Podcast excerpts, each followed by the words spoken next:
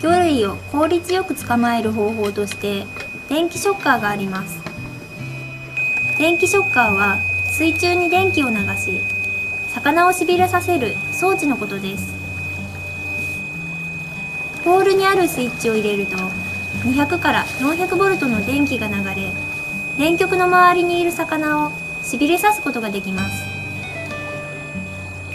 一瞬気絶した魚を素早く玉網ですくい取ります。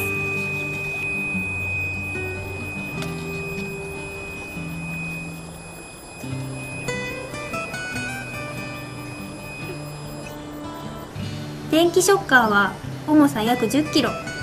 本体にはバッテリーが取り付けられています。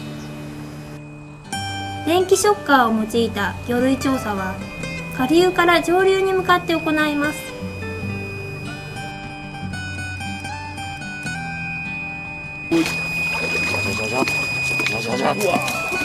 おー、すごい、すごいですね。カモ網の入りにくい隙間でも魚を効率よく捕らえることができます。